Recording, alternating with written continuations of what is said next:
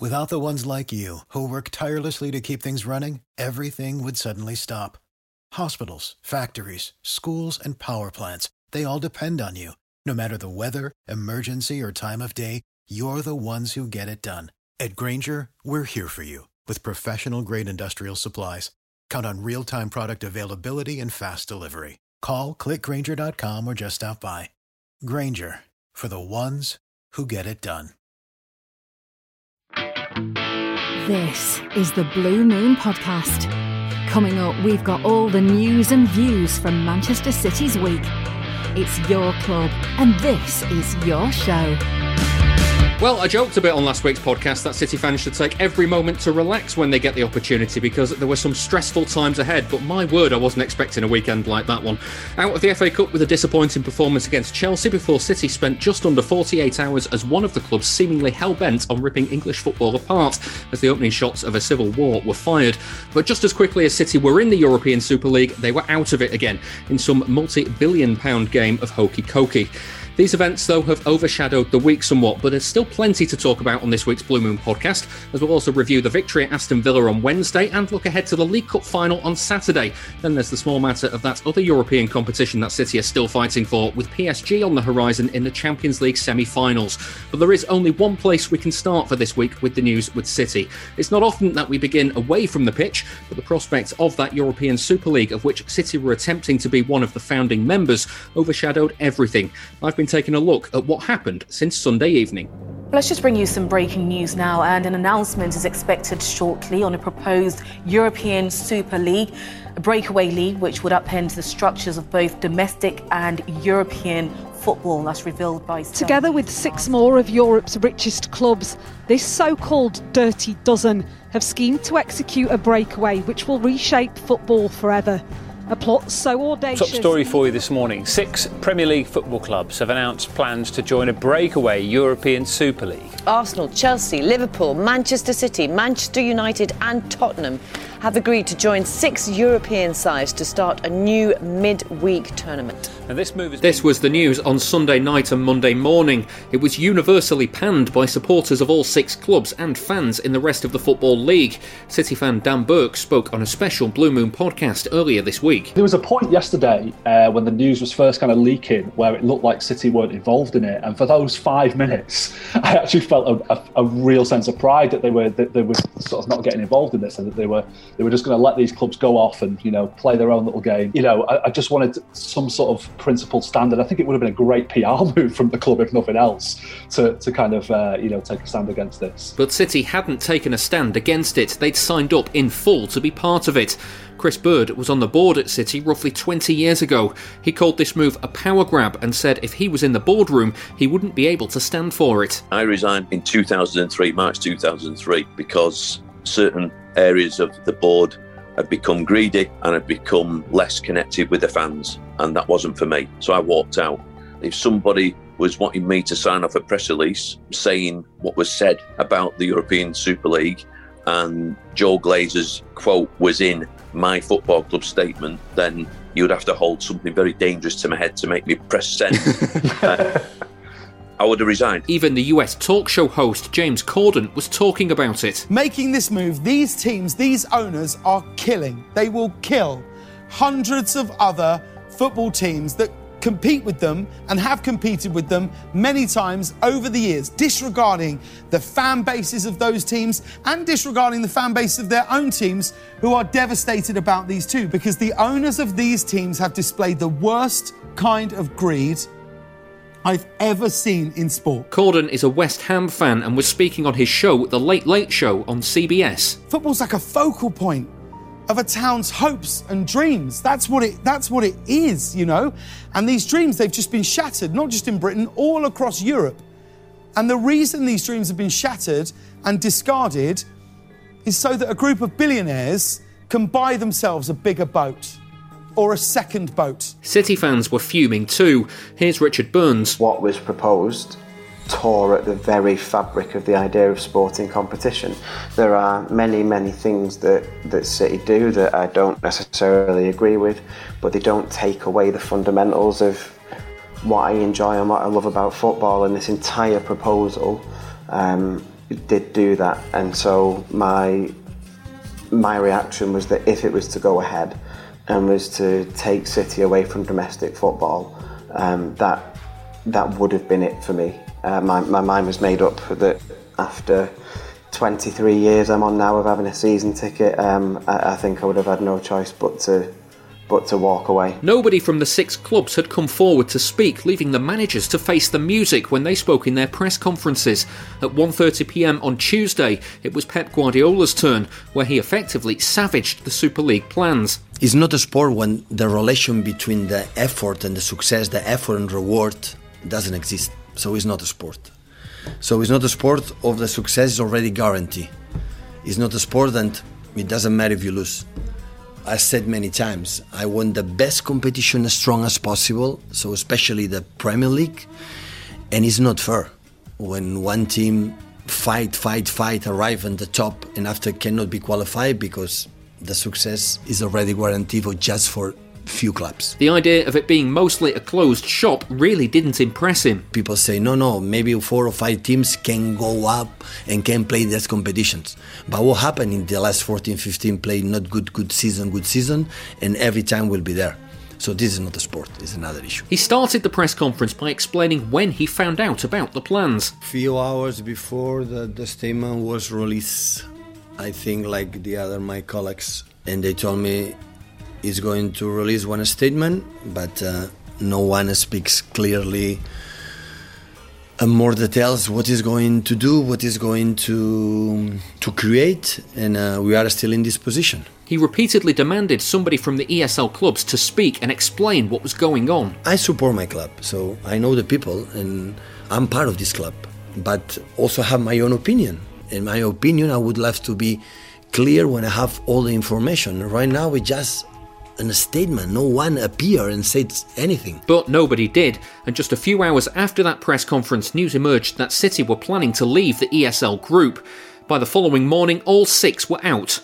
But did it change the way that fans feel about the club? This was a power grab at the expense of supporters, and if this isn't too grand, it was an attempt to essentially steal the game from supporters in the hope that the, the supporters would continue to back them. And what we have collectively stopped is the stealing of our competitive football. And if I, with that in mind, now don't watch the team as I did before, then I have still let these people steal my club from me. So I think there'll be a few games coming up where it's going to feel a bit different, and some of the way that I talk about the club might change, I, I don't know.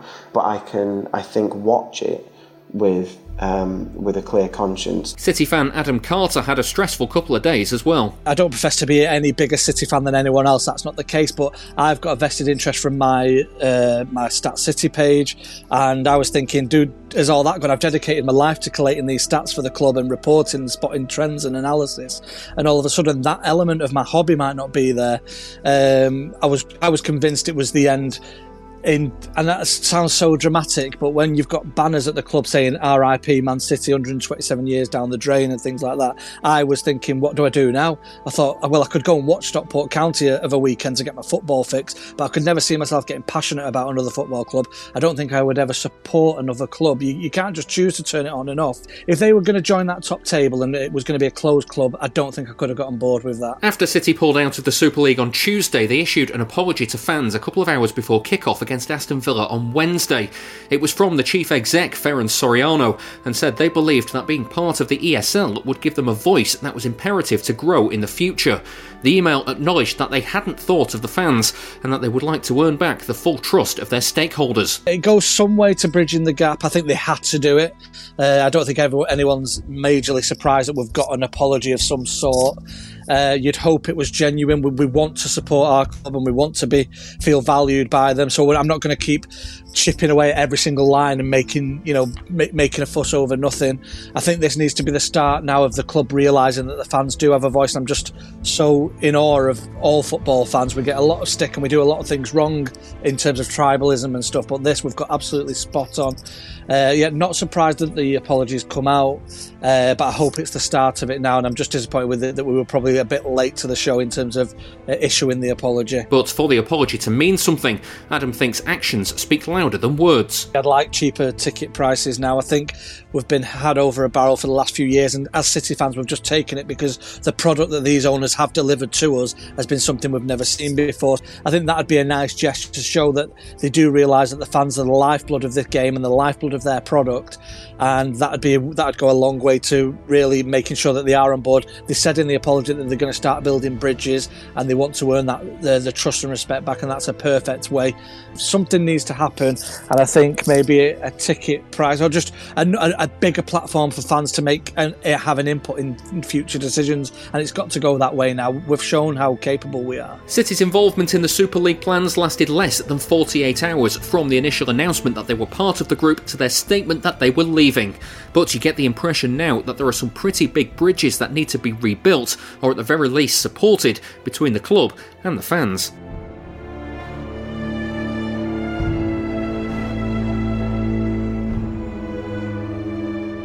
Hi, this is Andy Morrison, and you're listening to the Blue Moon Podcast.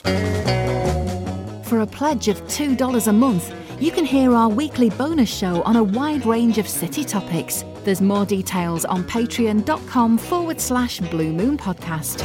A look at the European Super League news of the last few days there. Let's get the thoughts of this week's panel. I'm David Mooney. I'm joined by two legacy City fans. First up, we've got Rachel Hurdson. Hello. And legacy. Curtis Simpson. Legacy indeed, yeah. Hi, Curtis. Hi, David. First off, Rachel, how are you, how are you feeling about everything right now? About the Super League or, or City life in general after last night? Well, let's, let's start with the Super League. Yeah, I mean, it was just an absolutely bonkers forty-eight hours, wasn't it? When, when the news first broke on Sunday afternoon, I was, you know, I think like every City fan, just clinging on to the hope that of the, you know, the, the six U K, English, sorry, English clubs, I should say, that have jo- joined as founder members. I think we were we were all kidding ourselves, weren't we, for those few hours that one of them wasn't going to be us. And when news actually broke late at night, well, I think it was around midnight, wasn't it, U K time, that news actually came through confirming, my heart just sunk, to be to be quite blunt. Um, I feel a little bit ungrateful sometimes when I re- sort of reflect back and think about everything that Sheikh Mansour and Khaldun and uh, and you know um, Soriano and everybody has done for us, and the, the joy that they've given us over the last ten years.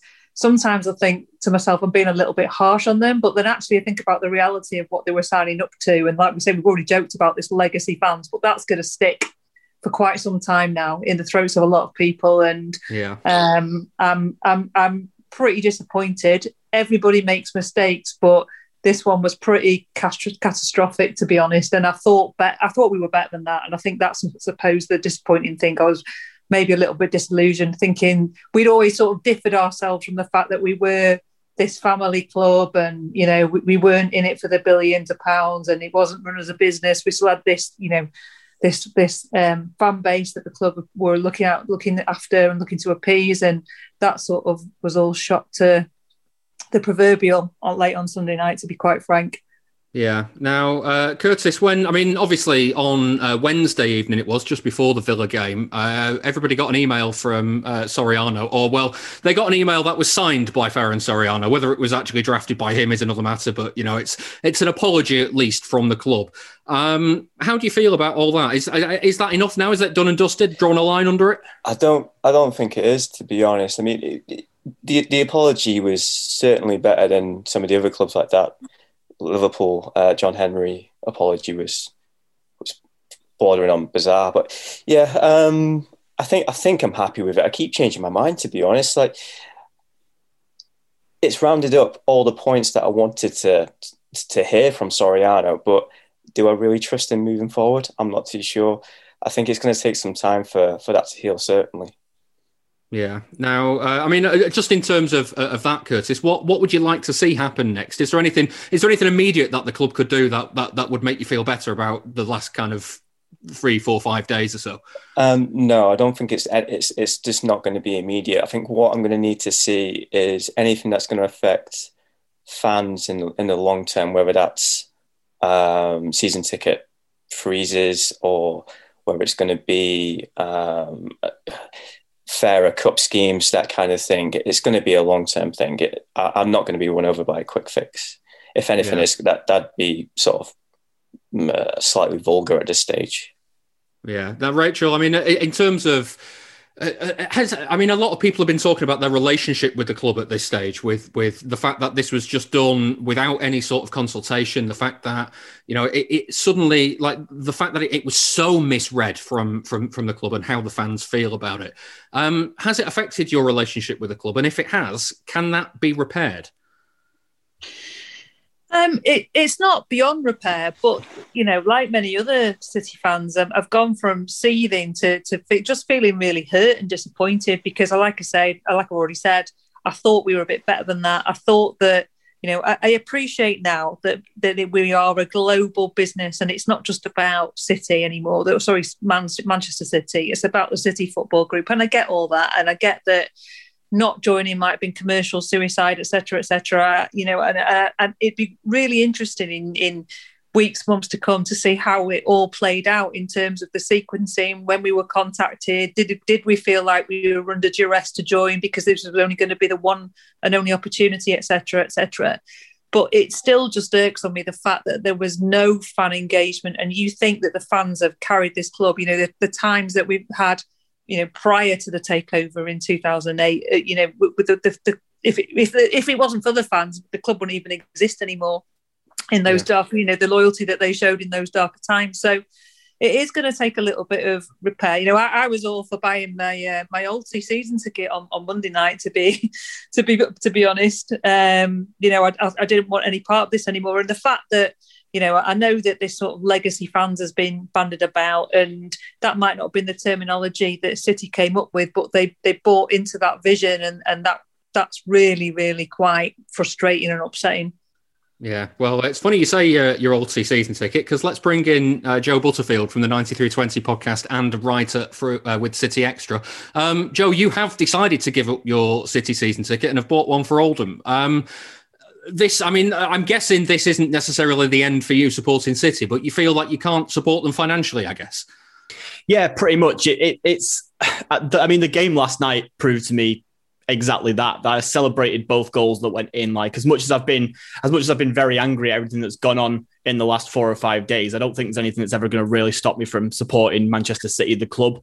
Um, but certainly, yeah, from a, from a financial level, because the way I, the, the way that I, I I see it is that Pep and the players have have done nothing here. They've they've not really had any any impact on anything that has gone on. Um, but the money men have, and I feel like I I just financially can't support that decision that they've made. Um, it just it, it just feels like. It just feels like if I, if, if I did that, if I bought into it, and then say when this project comes around again in, in eight, nine, ten years, however long it takes, I, I don't think they'll I don't think they'll make a different decision. I think as long as the the you know commercial opportunities are there that they clearly thought were on the table when this got offered the first time round, I think they'll make that decision again. And I just don't like the idea that I could be contributing to that. And, you know, who knows? It could be, it, it, I, I might, I'll, I'll, it's not a permanent thing. It's nothing like that. I just, I just wanted an Oldham season ticket because I was really looking forward to the idea of going back into the Etihad and, you know, after this year off of not being able to allow it into a ground, just being at a football game again. And it's a bit sad that I, that I feel like I can't do that with City anymore. Yeah. I mean, is is there anything that would entice you back quickly? Is it, is it got to, is it, have you got to see something, I guess, from the chairman, the, you know, the chief exec, the board, that sort of thing, just, just like they are putting the fans first again? Yeah. I mean, for me, I didn't really know what I wanted from the apology. Um, it was kind of a case of that I, I thought very much that I would know what it what I wanted when I saw it. And to be fair, I think the apology is is is is fine. I don't think there's anything wrong with the apology that they gave out, but it still doesn't ultimately explain the decision that they made and why they thought it was the correct thing to do.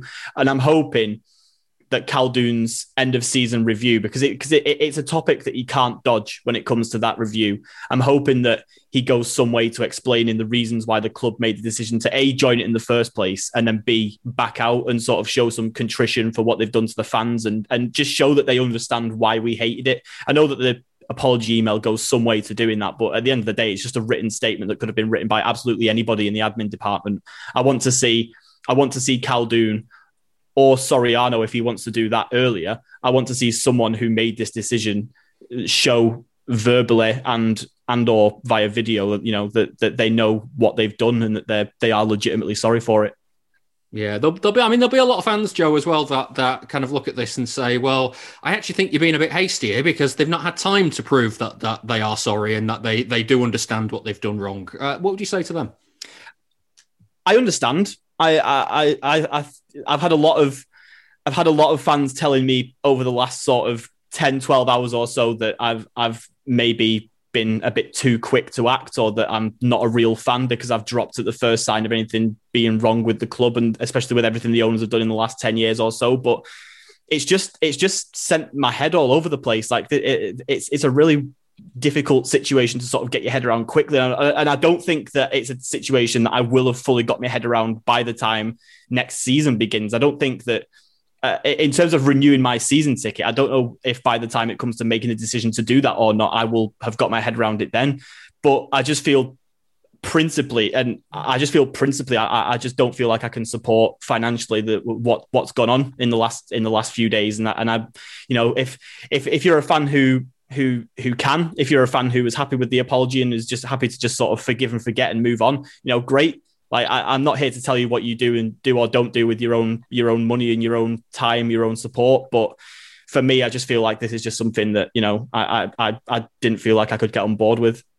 Yeah, and just finally, Joe, obviously, um, a, a big part of the ninety-three twenty podcast team, uh, writer for City Extra as well. Uh, the fact that you are going to continue supporting from afar, and like you say, you celebrated the goals against Aston Villa. I'm guessing they're going to stay, are they? Oh, one hundred percent. Yeah, I, I can't. It's so much of my life that, that I just do for, for enjoyment as much as anything else. I've never, I've not, I've never been paid for anything that I've ever done in terms of City content. I, I do it because I love it. Um, so yeah, that, that stuff will definitely be staying. Whether I'm, whether I'm at Boundary Park at three o'clock on a Saturday or not, I'll still be, uh, I'll still be doing stuff like that. Well, Joe, uh, thank you very much for uh, taking the time to speak to us. Uh, yeah, and you know, thank you for, uh, for for letting us know what you thought. Cheers. Thank you very much. You see stats pop up all the time about clubs and players, and you want to know that exact thing about City. There's an answer. stat city dot co dot U K. Want to find out all of the players who played alongside club legends like David Silva, Sergio Aguero or Vincent Kompany? Or maybe you'd like to know which team found it hardest to score past Joe Hart. You can find out City's record in every competition, at every stadium, and under every manager. Just go to stat city dot co dot U K and browse away. That's stat city dot co dot U K.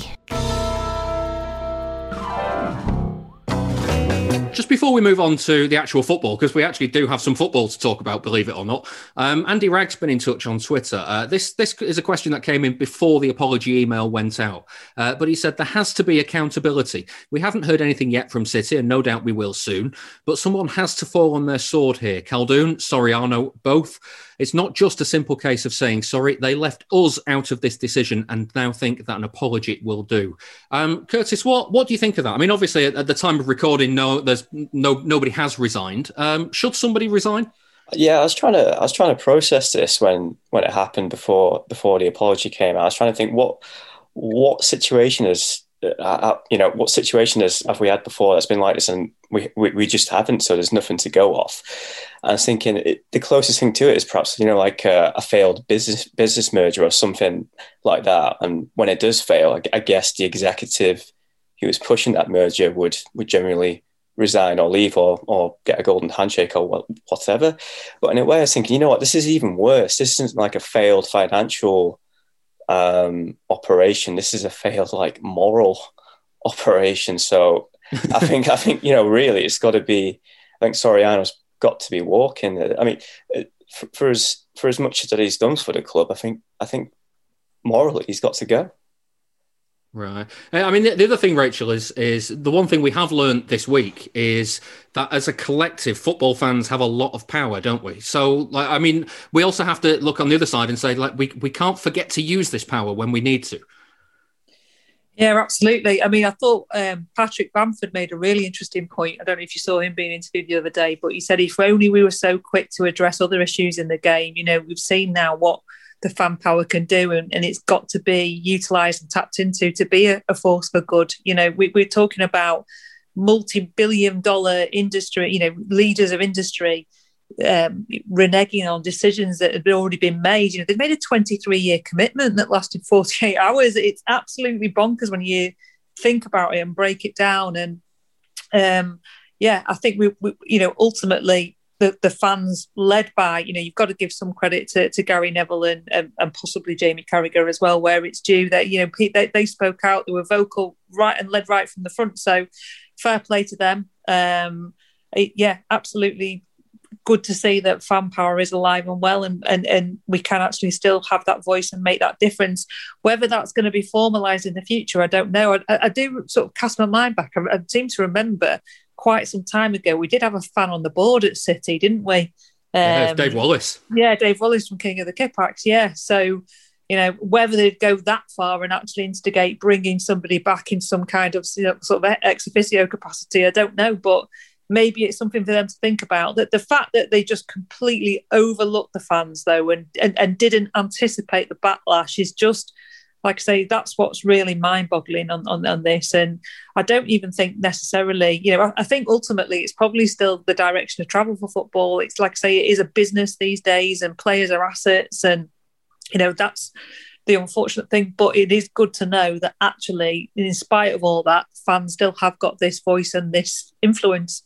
Yeah, well, let's uh, let's talk about uh, the actual on-the-pitch matters for this week, um, because I, I guess, Rachel, as well, um, as soon as Aston Villa scored inside twenty seconds, I mean, you, you must have been fearing that the narrative was going to take over this week.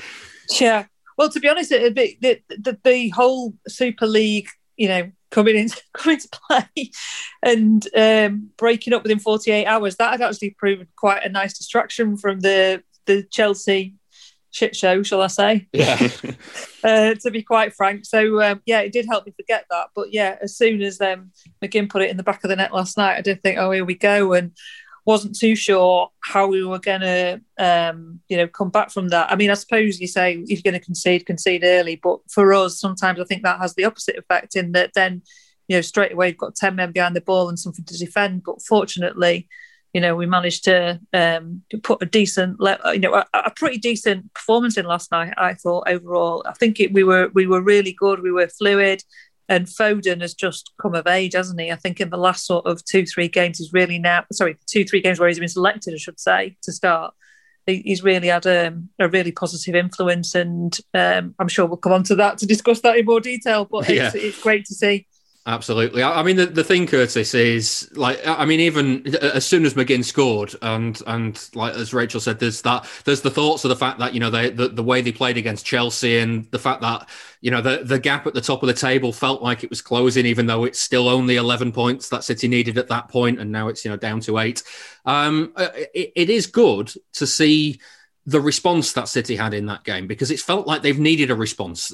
Even like with everything going on off the pitch, the the the distraction that that's caused, the fact that they'd fallen behind, and, you know, in the last couple of times they've fallen behind, they've struggled to get back into the game. This time it was, it, it, it, there was a huge response, wasn't there? Oh, absolutely. I think if you compare it to the Chelsea game as well, um, you could just tell they were not going to score in those ninety minutes. Whereas it felt like after the McGinn goal, it was, no, um, we're going to win this game. There was that vibrancy. There was just that drive just to, no matter what, we are winning this game, which, you know, I think they did show that against Dortmund in the away leg, to be fair. Um, but other than that, yeah, I don't think there's been too many occasions where they've, where they've actually had to come from behind and show that, um, that real determination. But yeah, it was definitely good to see. And I think it's something they're probably going to need moving ahead, um, certainly in the semi-final. And, you know, if um, if they fall behind, um, maybe in the Champions League final as well, you, they've already done something similar before. So, yeah, it's it's, it's all good experience. Yeah, I mean, the, the thing is, though, Curtis, they are out of the F A Cup with that performance against Chelsea. Um, was it was it was it lost before a ball was kicked? Did he pick the wrong team? Yes, I, I, I think so. And I, I understand the logic behind the rotation and, you know, four competitions is just, as we're saying, it's it's it's, it's impossible. Um, but I think what's really frustrating is seeing seeing Kev pick up that injury anyway, which the one player you don't want to pick up an injury has got the injury, so it's just salt in the wound, so to speak. But yeah, I think that that lineup, so many out of form players, like the front the front three just produced next to nothing. Um, when they needed the goal, there was just no creativity, no drive, no anything. It, it was a tough watch. Yeah. Rachel, when uh, when when the final whistle went against Chelsea, could you, uh, I mean, it, it seems awful to say this, given as Curtis has just said, there's a reason nobody's ever done the quadruple before. It's not an easy thing to do. It's a near impossible thing to do. Um, but there's still, there was still a sense that maybe this season might have been the one for City. They were playing well, and then it, like, it was within touching distance. Yeah, I genuinely had started to really, you know, believe it, to be to be quite frank. I think I was I was more concerned about Sunday's Carabao Cup final and and, and facing um, Mourinho than I was facing Thomas Tuchel. To be to be perfectly frank, I think uh, you know there's a lot been said about team selection, but I think what is becoming clear is it's a bit of a fallacy that we've got this real strength in depth, because I don't think necessarily we, you know, that seems to be the narrative that the press and the, the media will have you believe. But I actually don't think that that is there. You know, you think about Aguero and what a loss he is. Um, is Jesus really any better than, I don't know, I'm pulling names out of thin air, Patrick Bamford, for example, Ollie Watkins, you know, those are both going to finish on, on, on a much higher goal tally than than Jesus. I, I like Jesus. I think he works really hard, but is he an out-and-out goal scorer? Probably not. Mendy had an absolutely horrific game against Chelsea. Um, but the reality is, is, is he now, what, third, maybe fourth choice yeah. left back? Um, so again, I didn't really understand Pep picking him and starting him, particularly as well when, you know, in the games that we've played this season, the way that we play in our possession football is is so... It's such that the, the, the back four are never relentlessly under pressure. I think they are coming off most games pretty much unscathed. I know they have a lot of sort of, you know, if you look at the passing stats, for example, you'll see that it look like they're quite busy.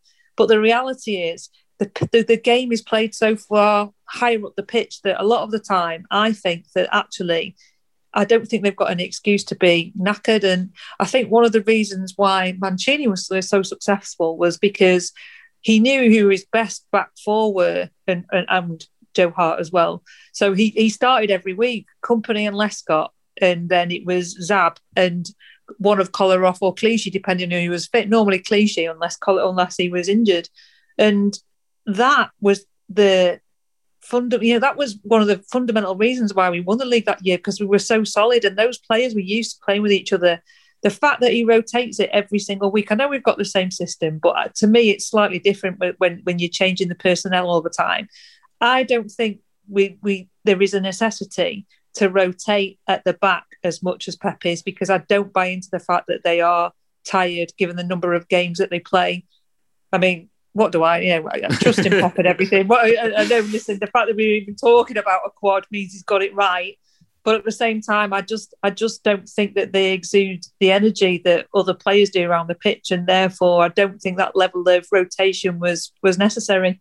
Yeah, well, uh, one player, Curtis, who is going to get a bit of a rest for the coming weeks because he's only going to be available for the P S G Champions League game is uh, John Stones. Um, what did you make of that uh, of that situation with the red card? He, was he was he unlucky, or should he be doing better there? Um, I think he should definitely be doing better there. And I've I've, I've noticed, uh, as, good, as good as he's been, I think he has this lack of concentration. Maybe when things are a little bit too easy for him, or is he expected an easy game or something, he seems a little bit blasé. The the, the McGinn goal, I think, is is down to his lack of concentration, not meeting the ball and clearing it properly. And then I, th- I feel like the uh, the red card was, again, a little bit of a lack of concentration, thinking he's going to get to the ball and taking the taking the man instead. And for, for me, I I think that's definitely a red card. If if that was the other way around and um, someone chops a City player in the knee, I'd be I'd be absolutely screaming. Yeah. Um, yeah. So unfortunately, I think yeah, that's a it's a, it's a bad game for for Stones, but. Um, still a brilliant, brilliant season so far. I mean, Rachel touched on the defence and, and and rotating it. I mean, he, he rotated the goalkeeper as well, Curtis, for, for the Chelsea game, but it turned out to be a, a goalkeeping error that, that ended up with the with the ball in City's net. Um, does, does he need to do that? Um, I'd, I'd say yes, um, purely out of personally for me, I think it's the fairest thing to do. Is it the best thing to do for the team? No, definitely not. I think particularly with City, it's it's a it's a horrible position to to, to swap about. It's not, you know, like any other team um, that sort of doesn't play this the same way. City, you can kind of drop a keeper in there and just they will be a goalkeeper. Ederson is not just a goalkeeper. He, you know, he does. Um, he plays almost as like the fifth defender. Um, asking Stefan to come in and do that, as well as, you know, playing a massive game and trying to concentrate on being a goalkeeper, is uh, it's, it's a massive ask. But and, and it, yeah, it's, it, it wasn't great for the for the performance, and he made a glaring error. Yeah, well, let's uh, let's focus on uh, the positives though to finish this first part of the show, because um, I mean, Rachel, you touched on him before. Phil Foden has been well, he, he was pretty much the only shining light of that Chelsea game, and then he ran the game at Aston Villa. Um, I, I didn't think it was possible for him to get much better than he did earlier in this season, and yet he's still climbing that hill, isn't he? He is, and I think now he's beginning to have a real influence on the games, whereas previously he sort of slotted in and did his bit. He's now, for me, becoming the most important player on the pitch, particularly when De Bruyne isn't in. When Foden and Bernardo start, it just feels like we've got that much more energy and fluidity, and we play at a much higher tempo. We're a lot more direct. You know, one great thing about Foden that I, well, there's loads of things that I love about him, but I, I love the fact that he's not afraid to take players on. And it feels like half the time, you know, we, we, we like to pass people to death, and it's great to watch sometimes, you know, all these neat little triangles and everything. But, but Foden actually attacks and takes players on. And even when, you know, they, they, they, he's, he's failing to get past him, he's getting them sent off. I mean, look at Cash last night, you know, he had the, he absolutely roasted him all night. He gave him such a hard game. And it's funny because my one of my um, colleagues at work was, talk, he's a Villa fan, and he was saying today it was, it was men against boys last night. And I'm going, yeah, but the irony is our biggest man who is our, you know, is our, is in effect our, our boy. You know, he's yeah. he's still, it's, it's, it's unbelievable seeing how much he's progressed this year. And you've got to hand some credit and kudos to Pep, because, you know, you, you, the stick that Phil Foden got when he signed a six-year contract, and, you know, a lot of the media came out talking about him, you know, signing to sit on the bench for six for six years, and yet now in that time he's made himself, for, for me, he's number one name on the team sheet. Yeah, uh, I mean, the, some of the touches, Curtis, there was one, I mean, there was one on the wing where it didn't look possible to to control it. And not only did he control it, he then took it round the defender. And then there was one inside the box where it was like he had like six or seven players around him, and he just he just thought, oh, no, I'll just spin around a couple of times and get a shot away. I, I don't understand how he does it. No, and you know, I'm I'm willing to commit myself to this, but that, that was Zidane-esque. Um, I mean, I think with, with Phil, I've been bigging him up a little bit just because he's, you know, he's Stockport and all the, and he's, all the rest of it, first players come through in, in what, like eight years or something at City. But last night I was like, this kid is the real deal. Like, for, for me, he's he's behind Haaland and Mbappe in that age group, and and that's it. Every single touch under pressure, he does the right thing. Um, and I'm not sure I've seen that before from a player that young. It was absolutely incredible. Um, there was another one, I think, um, I think other than the two you mentioned, where he sort of brought it down on the outside of his left foot, and the player just, um, whoever was marking, I think it was maybe, maybe David, it's uh, not David Luiz, um, Luiz, uh, Douglas Luiz, Douglas Luiz, Douglas Luiz, yeah, the one from City. Um, he's just like, oh, no way he's done that, and he sort of like didn't even attempt to to, to tackle him. He just just let him go. Um, and he's not a bad player, and he's doing that week in, week out. Incredible. Uh, right, well, uh, Pep Guardiola's City are chasing records again this weekend. If they manage to lift the League Cup against Tottenham, then they'll join Liverpool as the club that has won the competition more than any other. They'll also equal the Reds' record of most consecutive League Cup wins by making it four in a row. City have made the League Cup something of their speciality recently. This is their sixth final in eight seasons, and it was the last trophy that they won before a thirty-five-year barren spell. A few seasons ago, we spoke to some of the key members of that nineteen seventy-six League Cup win. And here they come, and now the one hundred thousand crowd outside at Wembley for this League Cup final. Do see them. Here come Manchester City on the right, Newcastle United on the left. You know, I'd sort of done it before as a captain, you know, behind Joe Mercer. Uh, so it was special, you know, to to, to be out out front, right, right in front this time. Tony Book, uh, I managed City in nineteen seventy-six in the final. Basically, you know, you want them to be relaxed and, uh, um, you know, try and relax them as much as possible, you know, so they don't go out there with any pressure on them, you know. You know, not, not that they've got to go and win, like, you know, go and play and enjoy it. Because, you know, it is an occasion where you, you've got to go and enjoy, because it doesn't happen that often. Hi, it's Joe Royal speaking. Uh, I played centre-forward number nine in the nineteen seventy-six League Cup final. We'd had a good week away, or four days away, I think it was, at Champneys, at Tring, at, um, you know, a keep-fit farm. And uh, we trained well enough. You're fit at that stage of the season anyway. I'm Dennis Stewart. I scored the winning goal, the second goal in the forty-sixth minute, which turned out to be the winning goal. Most of the people that I knew would be in the Newcastle end, because all my friends and family, Newcastle fans, uh, and they're all in the game. Anxiety sets in because you're not sure how you're going to play. You're up for it. You know you want to prove to the people at Newcastle United that you're a good player, because they had rejected you as a fifteen-year-old. We had a great team spirit anyway. That was never a problem for us, but it, it did keep us together, and obviously it worked. Tommy Booth, who actually was actually a centre-half, came in and, and slotted in very nice on the right side of midfield. So the team had got in a few games together under the belt, and young Jed Keegan, um, a very young boy at the time, coming on the right hand side, and Peter Barnes on the left. So we had a, a good blend of wealth and experience. There was a lot of changes that I had to make, you know, uh, when I came into the job, you know, because I'd been playing, you know, along with a lot of the players, and to go and win something after, you know, after being in a team that uh, had played so well and won so many trophies. Um, You know, it, it, it was difficult. You know, it was Francis went, Mike went, Mike Sorrowby, and Francis and Colin Bell was injured, and uh, Glyn Pardo was injured. Newcastle's main strength was in their midfield.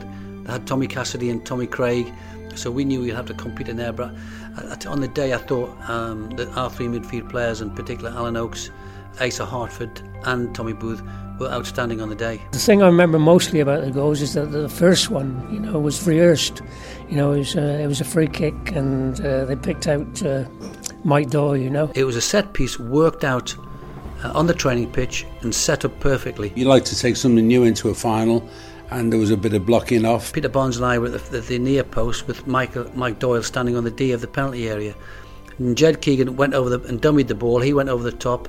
All our three players then ran from the far post to the, the near post.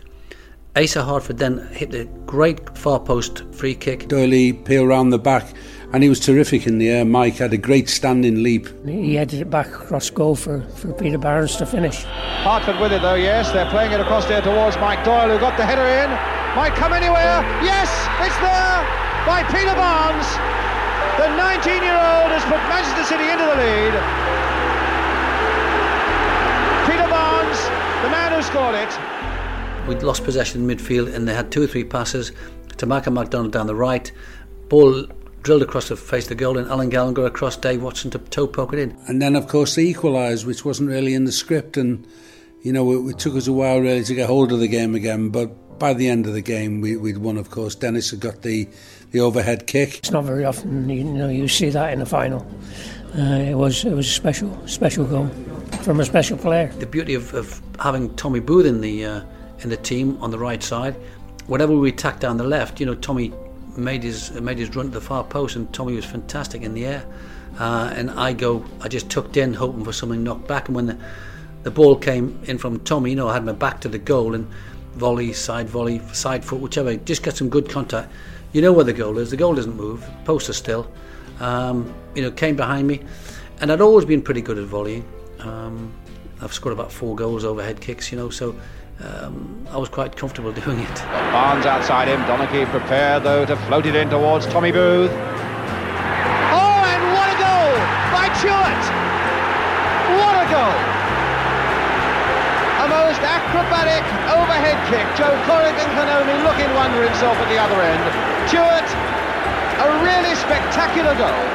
I never started till I was basically thirty-two, and you know, uh, won two or three trophies as a as a player, and then all of a sudden as a manager, you know, you you go, you go there again in a final, and uh, to win it, as I say, was something special because, you know. Uh, I knew the chairman at that time was Peter Swells, and he was a hard man to please. Um, but, uh, you know, I looked up there and I, I, I can remember him waving out to me, you know, and clapping his hands, like, you know, uh, as much as to say, yeah, well, you've done it, son. When you get rejected as a fifteen-year-old, um, sometimes it does make you more um, aggressive, more um, sure and, and confident, and, and making sure that people see that uh, you were a good player. And from, from me, it was a lot of self-satisfaction, even though you're beating, I'm beating my hometown team.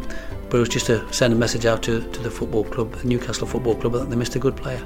It was a deserved win in the end. We were the better side. We knew that, and, and we'd gone on to, to prove that. I exchanged shirts with Alan Kennedy before I went up to collect a tankard. Uh, I forget who was presenting, but he said, no, you, you can't have yours yet, you're a Newcastle player.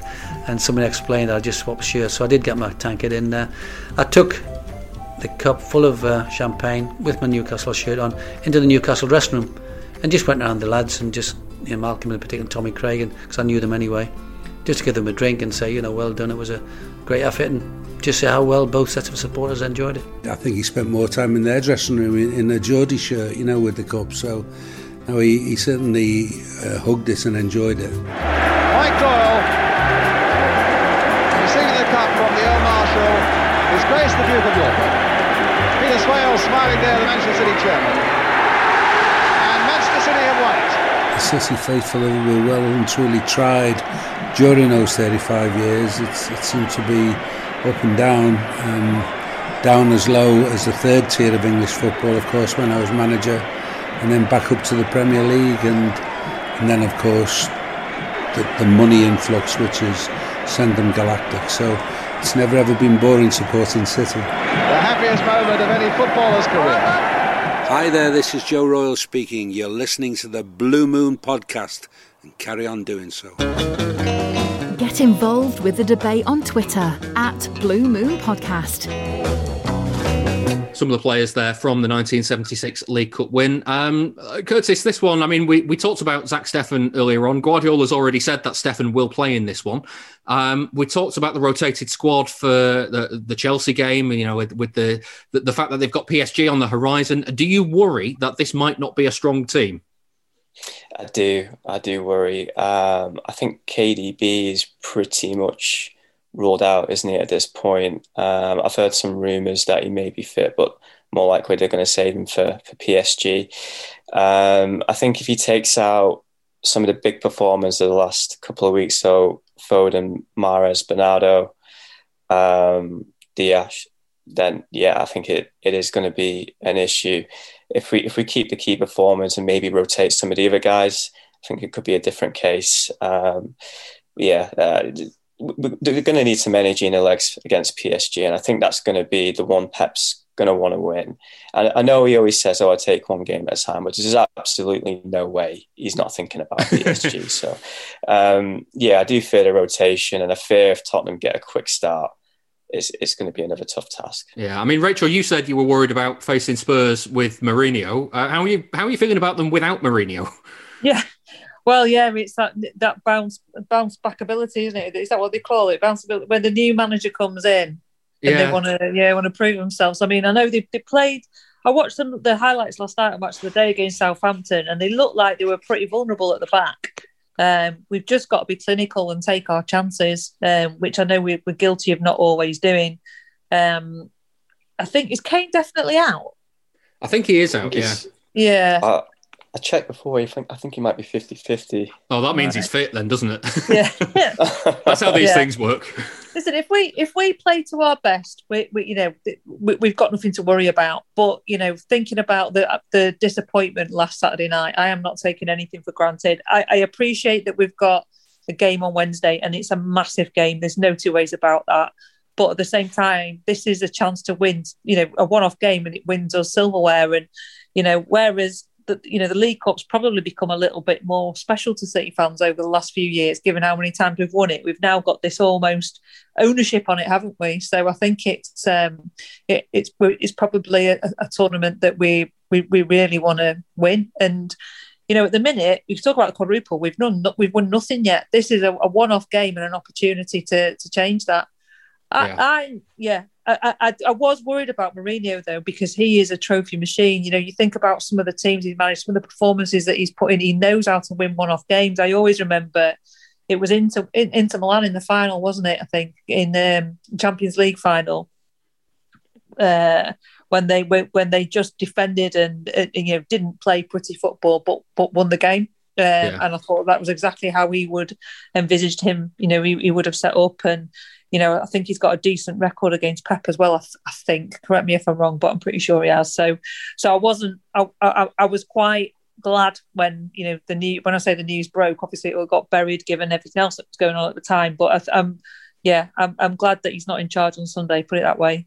Yeah, I mean that, that's interesting, Curtis. This is the first game that uh, a City game that could have fans at it since uh, since since before Christmas. Um, is that going to affect the game? Do you think? Yeah, I, I, I imagine so. So the players have been um, making some statements around how, how keen they are for the for the support from from, from the fans. So it, yeah, yeah, definitely, David. I imagine so. Um, particularly, you know, for a cup final, I'm hoping I'll give them that extra that extra bit. Um, not having him for so long, sure, it's just going to be going to be a positive just to hear him. Yeah, I, I mean, is, is either of you going? I, I don't know if any, if either of you have applied for, for tickets.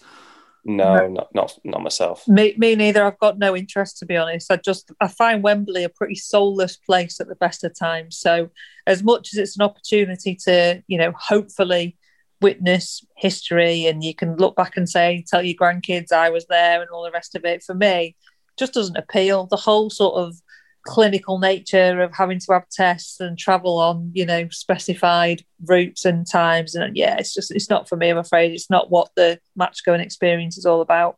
Yeah, that's a, that's a shame, because I'm not ready either, so none of us can talk with uh, with with that sort of eager anticipation of having to go to a game. But you know, yeah, is that you know I can I can completely agree. Like, you don't want to be thinking about um oh, can I touch this? Can I touch that? Oh no, where's the hand gel? That's the last thing you want to be thinking about as you're on the way to, to a massive game. Yeah. Well, uh, we'll get your predictions for that shortly. But first, uh, let's look ahead to the game with P S G. And the last time City met P S G in the Champions League, it was a tight affair in the quarterfinals. And it was a City side that had been perhaps underperforming a little bit in the Premier League in Manuel Pellegrini's final season. Things have changed a bit now, though. And City are heading to the Parc des Princes with genuine hopes of getting to the final. But after beating Bayern Munich, are P S G feeling the same? I've been speaking to Ed, the founder of P S G Talk, to find out. Yeah, so this season's kind of been a little bit of a roller coaster. Um, you know, the assumption is Paris Saint-Germain just dominates the French league, and it's, it's kind of a foregone conclusion. Um, but that's far from the case this season. Um, right now, P S G are in second, and they've been chasing Lille for, for weeks now, if not months. Um, we are within one point of catching them, um, but we also have Monaco right on our tails, just a point behind P S G. So unlike other seasons, it's been a really tight battle in Ligue one. We've got eight losses, um, which is pretty unheard of in the French league. Um, but somehow, maybe it's the more competitive nature of the French league um, has translated into better performance in the Champions League. If you could think back to the, the group stage, P S G were arguably in the group of death with Leipzig and Manchester United. And then they had to play Barcelona, took care of them, and then Bayern Munich. Um, we saw what happened there. We just uh, squeaked by them a three three and uh, advanced on away goal. So um, it's been an up and down season, but when the bright lights have come on, P S G has shown up, and it's kind of felt like a little bit of a different P S G. You know, in previous years, people maybe, you know, bottling it. Um, I think is what they say over there in England, um, but not this season. They've, they've shown up when the bright lights are on, which has been a pleasant surprise. I do think it's, uh, in a weird way, I think it's funny that these two sides have met in the semi-final this time, because uh, the same sorts of things could be said about City in the Champions League, and the, the same sorts of, uh, you know, that City have never managed to, well, they've once managed to make the semi-final and that's it. And it feels like there's a lot of pressure on City to perform in the Champions League. Is that the same for P S G? Is there a lot of pressure on them to do well in the Champions League? Oh, absolutely. Absolutely. And for both of these sides, you know, they have these owners that came in and they put a lot of money, a lot of investment, and the goal is to win the Champions League. Nothing else really matters. It's nice to win a Coupe de France. It's nice to win the league. Those are kind of, you know, you start out with that, but really ultimately the goal is to win the Champions League. You don't bring in Neymar and Mbappe for that not to be the goal. Um, and it is interesting. The last time these two teams met in the Champions League, uh, way back, I think it was twenty sixteen, and Manchester City was able to reach the semifinals by beating P S G. It was tight. It was three two on aggregate to City. Um, and I think we're, we're probably looking for another close battle between these two sides, and we'll see who goes to uh, the final. It should be fun. I'm just looking again, just looking at uh, the Ligue one table. And uh, as you say, I mean, uh, Lille at the top, um, you know, four points ahead of Lyon in fourth. Um, there's a real title race going on in uh, in France at the moment. Is that is that helping P S G, or is it is it a hindrance, given that, I mean, OK, notwithstanding any punishments for trying this breakaway competition that City were, were involved in, uh, City are comfortably at the top of the table and can focus on the Champions League now. Is that is that a worry at all? You know, in previous years, it's always been, if you put any credence in what the media says and, and pundits, they've always said P S G have failed in previous years in the Champions League because their league is so weak, because they don't have to get up for it week in, week out, that then it's difficult for them to turn it on against a Barcelona, a Bayern Munich, somebody like that. But that's not the case this year. And I don't know if there's really a correlation there. Maybe it's just the way, maybe the players are gelling together more, maybe more experience. You've kind of lived those past experiences, those failures, and now you're finally putting it together. But if you listen to what a lot of media say and the pundits, um, then maybe there is something to it. Maybe playing these tough games domestically is translating into better performance in the Champions League. You know, a lot of times, Um, teams are coming to P S G Stadium, the Parc des Princes, and they're not afraid of P S G. They are not sitting, you know, nine men behind the ball. They are attacking P S G. They're putting P S G under pressure. And so maybe that, certainly, at least for the defense, is helping Presnel Kimpembe, Marquinhos get more experience and, and just have that muscle memory so that they can then translate that into, into the Champions League. Yeah, um, just looking at this one from a City point of view, how do how does City hurt P S G? Where where are P S G the most weak? Yeah, I would say we're P S G are probably the most weak uh, in the fullback position. Um, we've had a lot of injuries there. Um, against Bayern Munich, we had to rely on Colin Dagba. Probably a lot of your listeners probably aren't even that familiar with the young Frenchman. Um, Juan Bernat is as a Spain international, but he's he suffered a, a pretty serious injury, and so he has been out for most of the season. I was just looking at a recent medical report, and he's he's making his way back. He's in training, but he's our starting left back, so he's been out.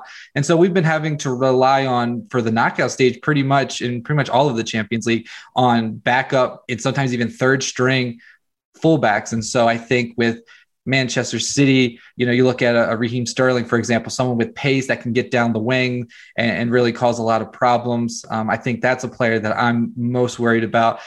Phil Foden, a- a- absolutely. He's another player I think that can hurt uh, P S G. Anyone that can play out on the wing with pace, I think is going to cause P S G some troubles. Yeah, who are, who are P S G going to be relying on? I mean, we saw in the last round the influence that uh, that Mbappe and and uh, especially Mbappe, but uh, but Neymar can have as well. Is there anybody else in that squad that you think, if, if they don't play, we're in trouble? Yeah, um, it, it's all about the attack for P S G right now. Um, Mauro Icardi just scored a game-winning goal against Etihad, and in the last seconds of a Ligue one match to keep P S G in this title race.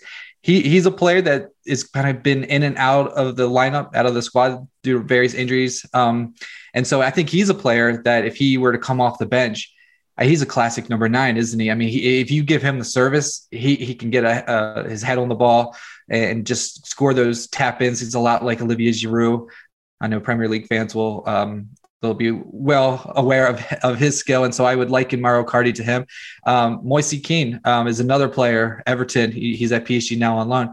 Um, he's another player who can come off the bench if he doesn't get the start alongside Mbappe and Neymar, and, and he can be deadly as well.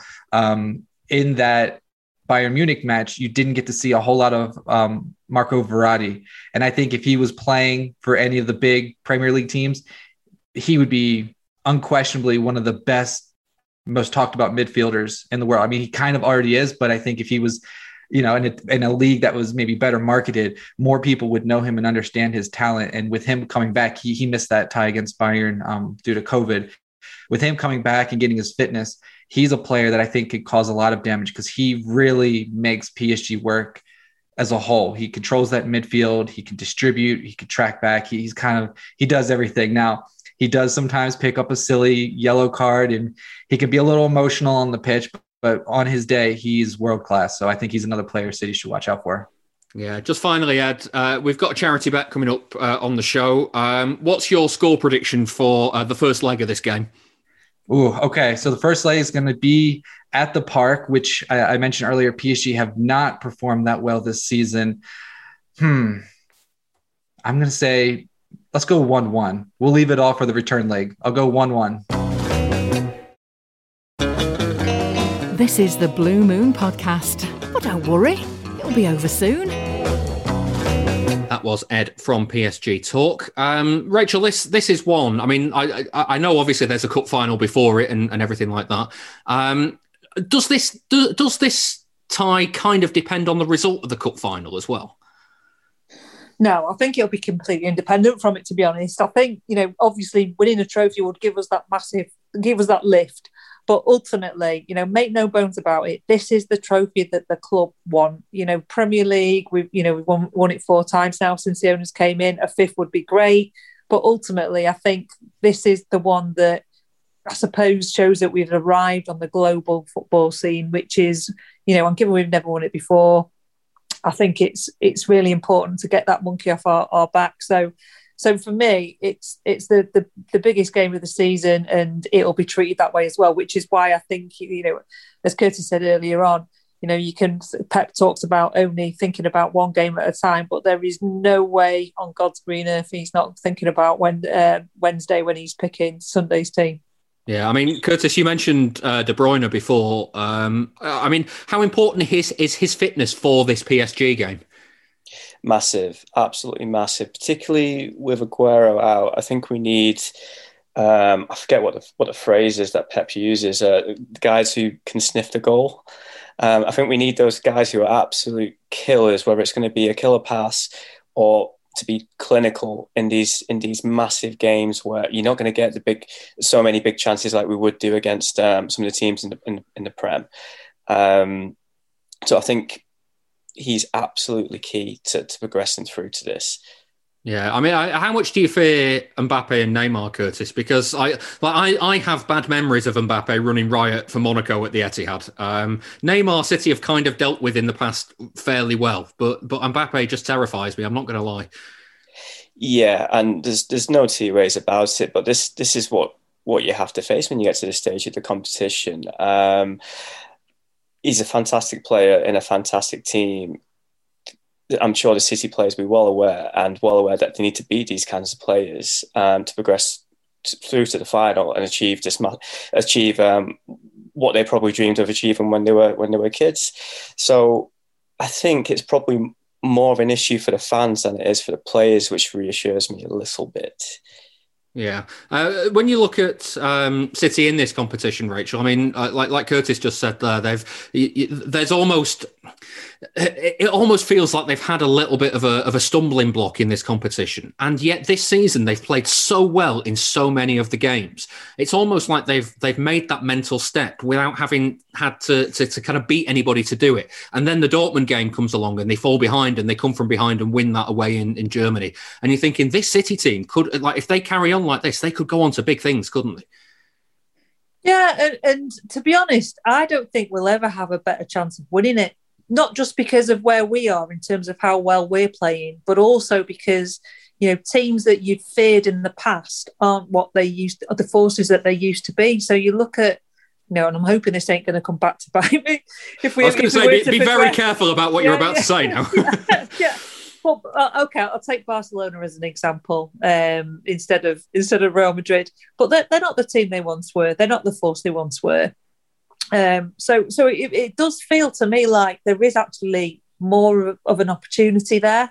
I do think as well that, um, you know, we're, I keep on looking at Paris Saint-Germain, and I watched them against Bayern Munich, and they were, you know, Mbappe and Neymar were, were frightening. You know, the, the speed and the chances that they created was just, you know, something else.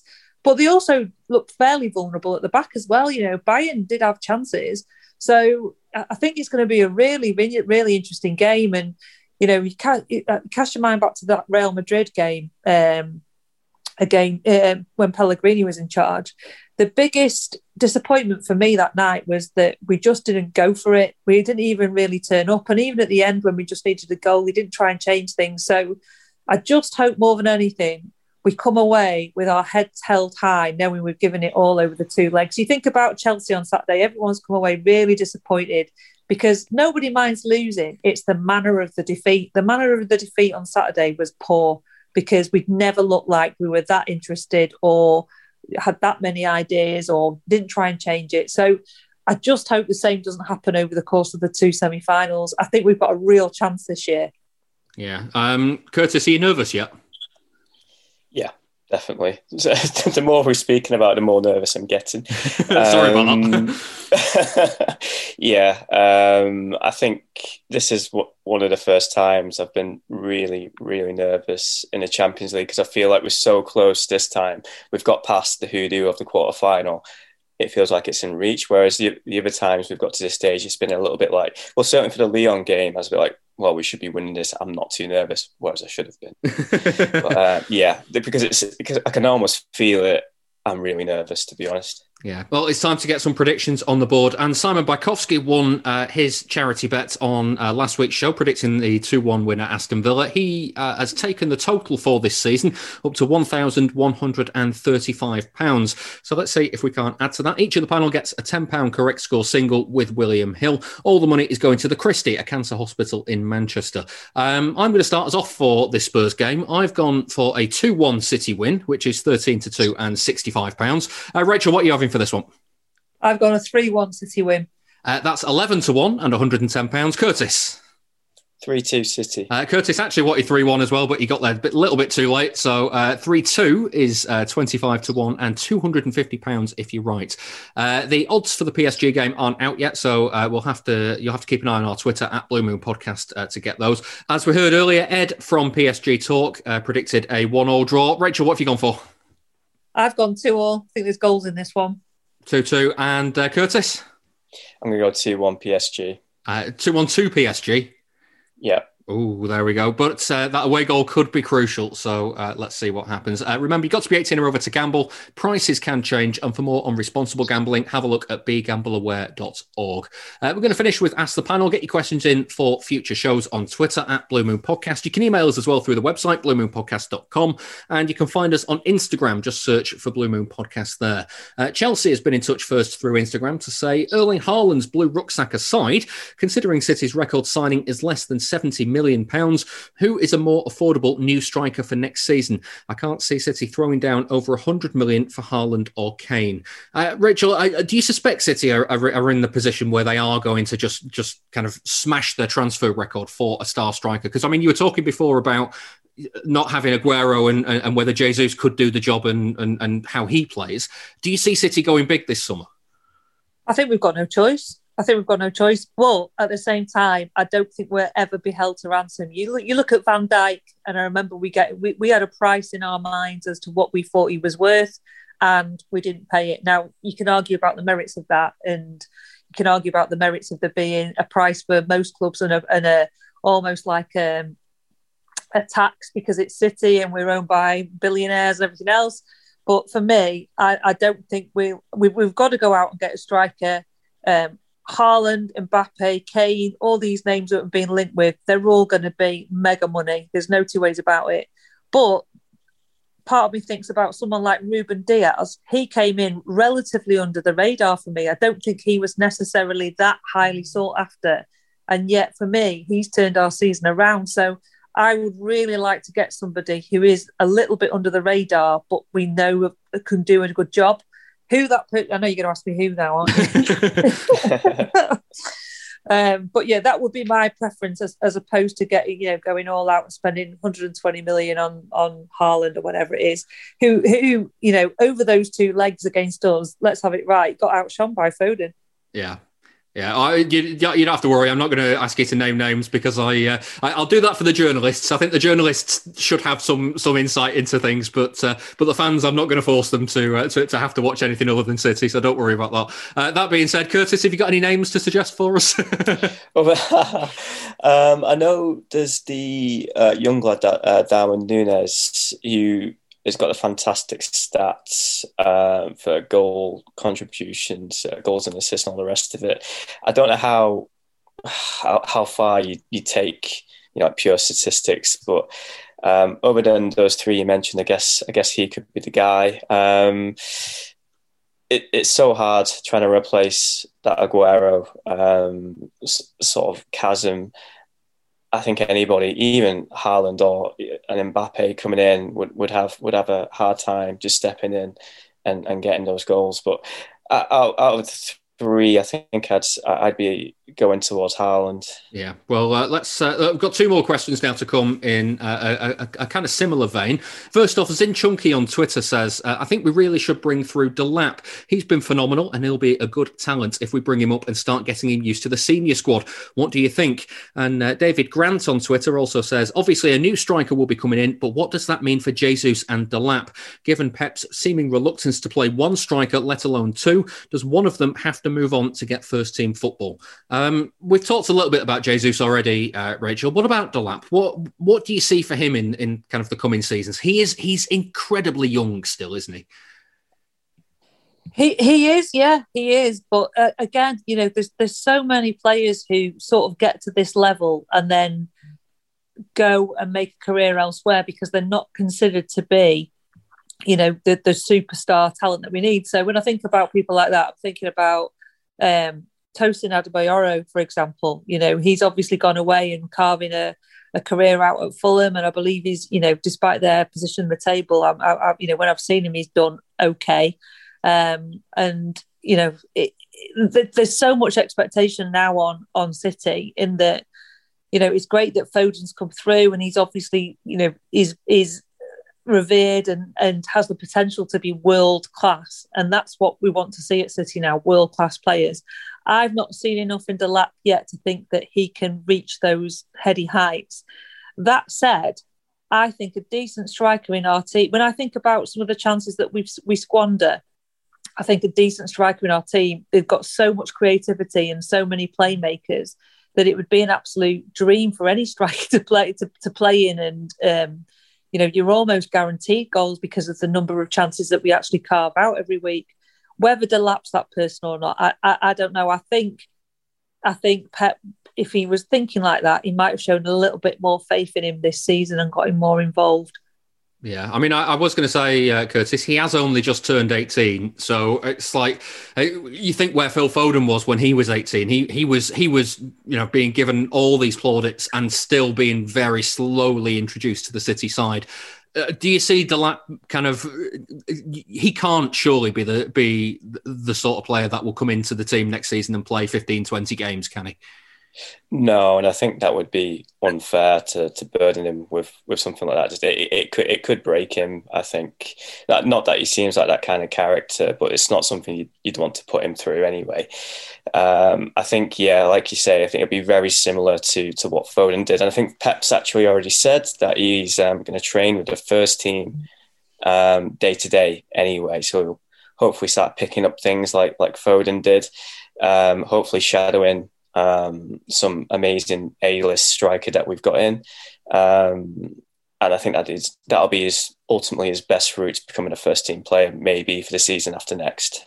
He might benefit from a period on loan as well. You know, in, a, in, in one of I don't know in the Championship, for example, if he wants to be playing, you know, like you say, he's only eighteen. There's a lot a, a, a lot of football for him to be had yet, but that's where I see him probably getting the the biggest development. Is is obviously. I always remember Daniel Sturridge signing for Chelsea, and at the time it was when Torres and Anelka and possibly Drogba were, were all there. Were they all there at the same time? I think they might have been. Yeah, and I remember, close. Yeah, and I remember thinking, wow, you've got three amazing world-class players to be learning off there. But actually, we don't have that embarrassment of riches up front anymore in terms of strikers for him to, to, to really be, you know, learning his trade from. And don't get me wrong, obviously Aguero's the best, but he's, he's, he's clearly moving on. So, so, so maybe it might benefit him on going out for, you know, on going out on a loan. Yeah. Well, uh, that brings us to an end for this week's Blue Moon podcast. Thank you very much for listening, and thank you to my guests, Rachel Hurdson. Thank you. And Curtis Simpson. Cheers, mate. If you'd like a little bit more, then we're going to be talking about the players who have history with both City and P S G in the Premier League era. That's over on our Patreon page. Just head over to patreon.com forward slash Blue Moon Podcast, and there you can also get ad-free versions of the show as well. Don't forget to give the show a rating and a review in all the usual places, but especially on Apple Podcasts if you can. I'll be back next week where hopefully we can focus a little bit more on the football. See you then.